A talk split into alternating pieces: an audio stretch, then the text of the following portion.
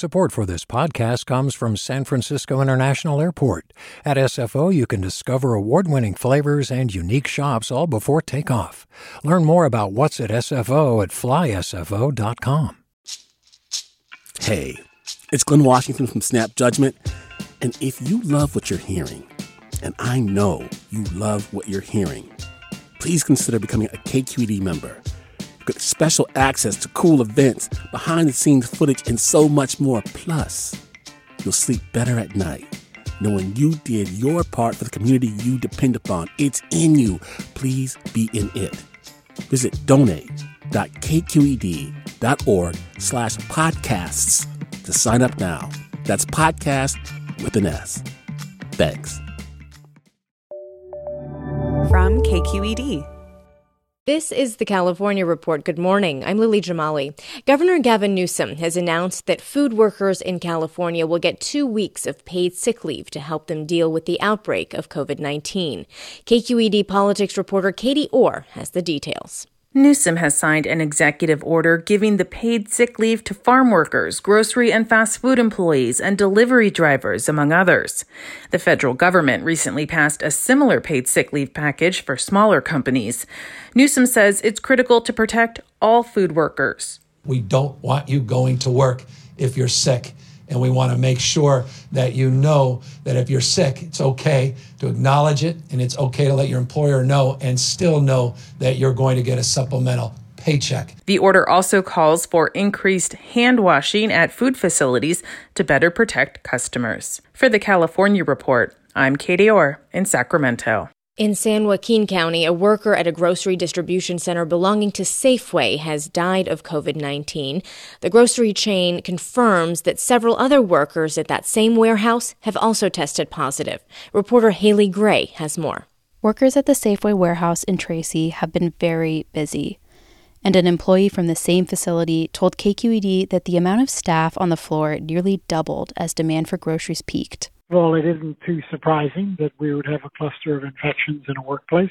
That's Arthur Reingold, a professor of epidemiology at U C Berkeley.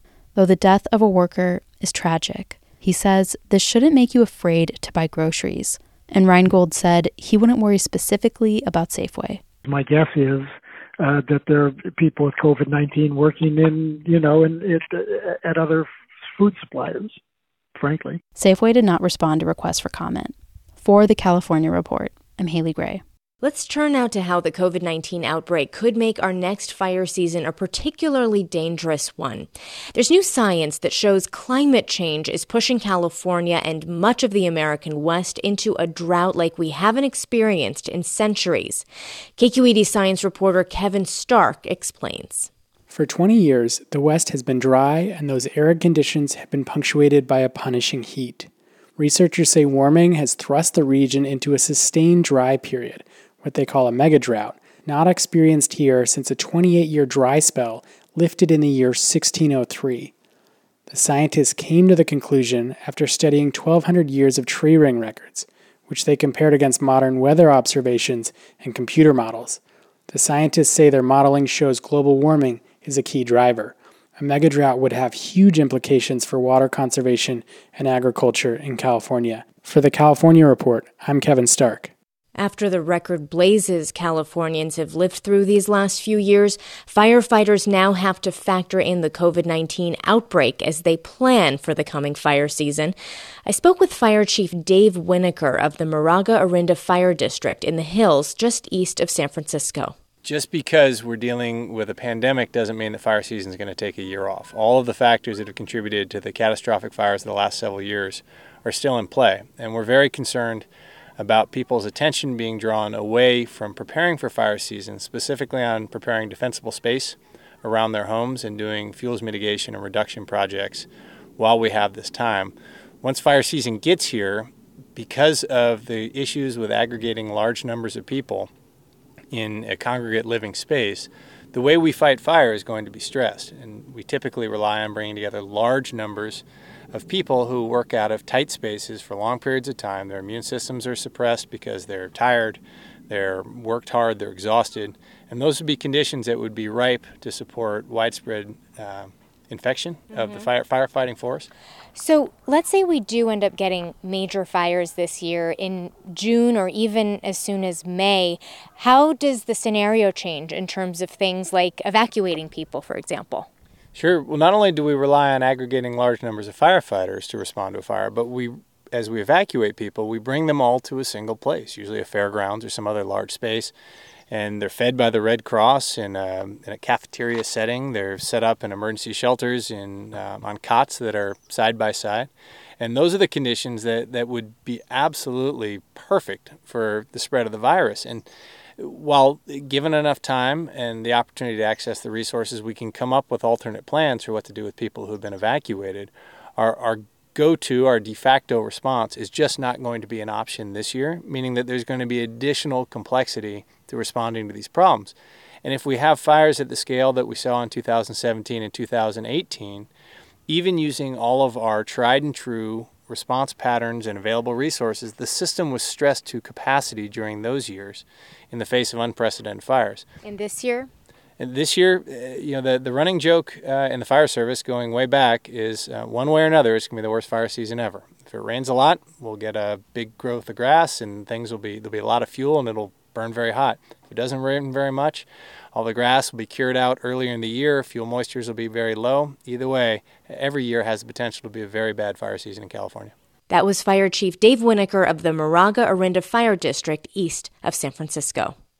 How do we all feel about saying goodbye to our data privacy during the COVID nineteen pandemic? We give away a lot of data already to all sorts of companies, but not typically sensitive health information to those tracking infections.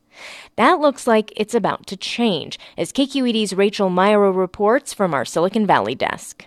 I've got a cousin in Israel who got a text the other day from the Ministry of Health. It told him to self-quarantine because he came close to somebody unidentified to him who was infected. Now, in Israel, the government has collected location data from cell phone carriers for years. Not so here in the U S, where the first large-scale contact tracing proposal comes from Silicon Valley. Reaction from data privacy hawks? Mixed, but a surprising number say they like the looks of it, like Josephine Wolf, an assistant professor of cybersecurity at Tufts. It's really heartening to me to see companies like Apple and Google really putting in the effort to design a privacy-protecting system when it's clear they wouldn't necessarily have to in order to get people to opt in and in order to collect some of this data. What does she like so much? The tech titans are openly publishing some of the technical details. It uses less invasive Bluetooth technology instead of location data. When the consumer deletes the app, the data is deleted too. And perhaps best of all, you have to opt in.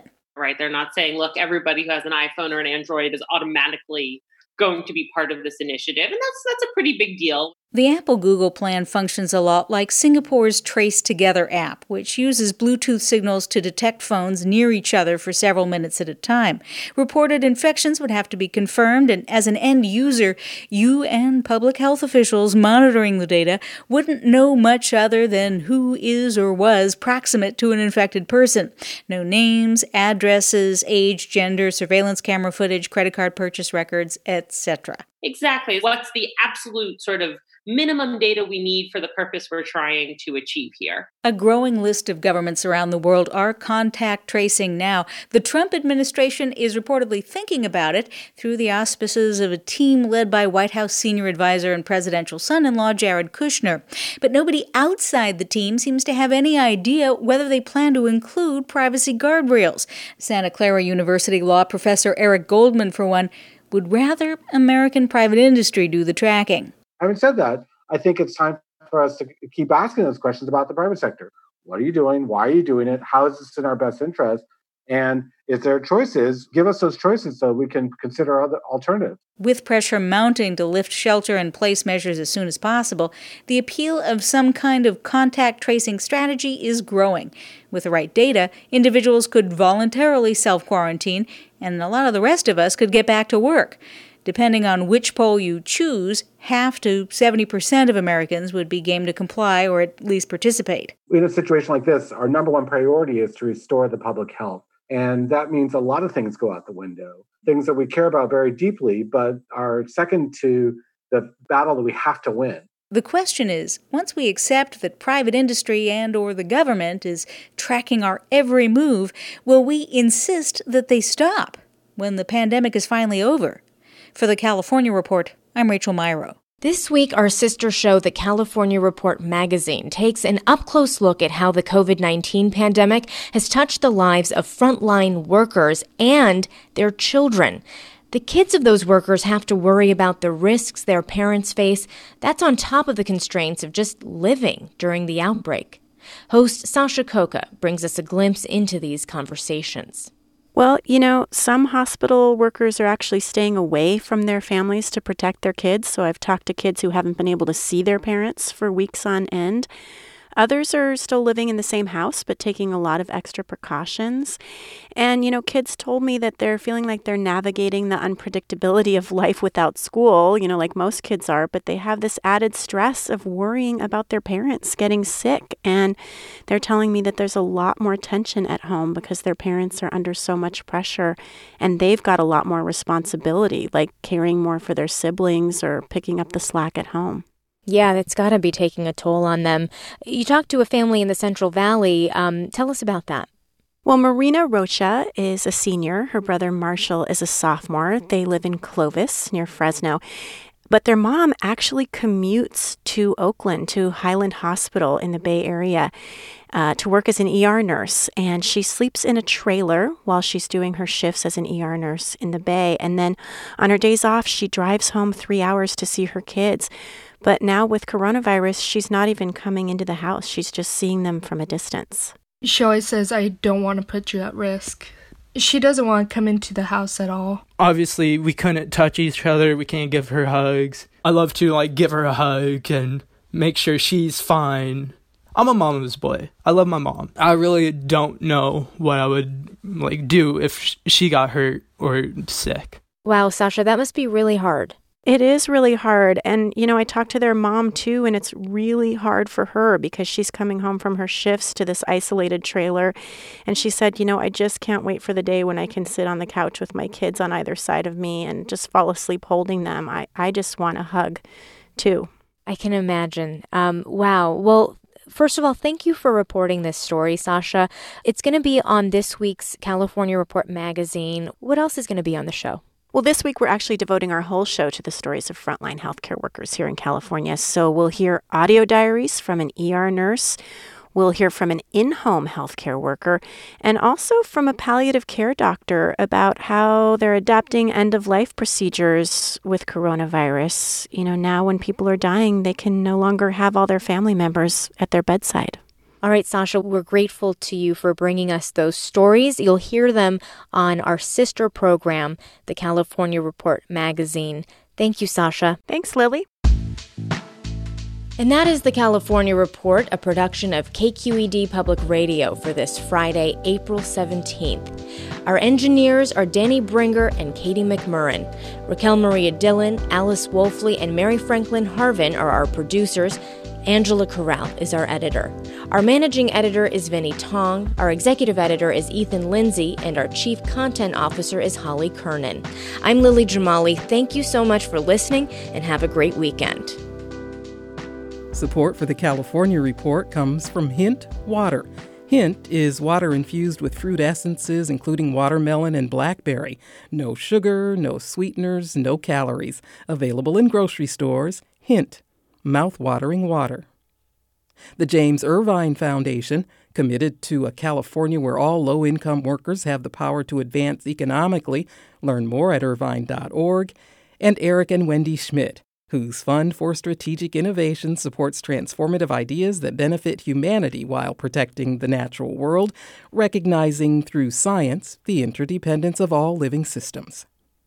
Hi, I'm Sasha Khokha, host of the California Report magazine. Every week, we bring you stories about what connects us in the giant, diverse Golden State. Because what happens in California changes the world. I love this place. We were once seen as, like, the place to be, California. The land of milk and honey. That's where you go to Sunshine State. But we just have challenges right now. K Q E D's California Report magazine. New episodes drop every Friday, wherever you get your podcasts. Hey, it's Avery Trufelman, host of Articles of Interest, and I've got to say, I've been a fan of K Q E D ever since I was a little kid, and I would come out to San Francisco to visit my grandma. It was just what we'd always turn on every time we got in the car, every time we were making dinner and turning on the radio. It was always K Q E D. And then over the years, I've become a massive fan of K Q E D podcasts because this is local reporting at its best. These are answers to questions you've always wanted to know, interviews with exciting, unusual voices, necessary journalism, all told with love and care and artistry. And did you know that a majority of K Q E D's funding actually comes from members? It's just people like you and me supporting the programs they love, while also getting access to cool events, behind-the-scenes footage, and so much more. If you want to sign up and be a part of this amazing community, visit donate.kqed.org slash podcasts to become a member today. That's podcasts with an S. Thank you for listening, and thank you for your support. Do you love learning about the San Francisco Bay Area? Its history, its people, its unique blend of cultures? Then you should check out the Bay Curious book. I'm Katrina Schwartz, editor and producer on the Bay Curious podcast, and I'm here to let you know that for the month of May, we've worked out a sweet deal for K Q E D podcast listeners. Right now, you can get the Bay Curious ebook for one dollar and ninety-nine cents. That's right, one dollar and ninety-nine cents. Just search for Bay Curious wherever you get your ebooks or find a link in our show notes. This offer does expire at the end of the month, though, so you'll want to act on it fast. Happy reading!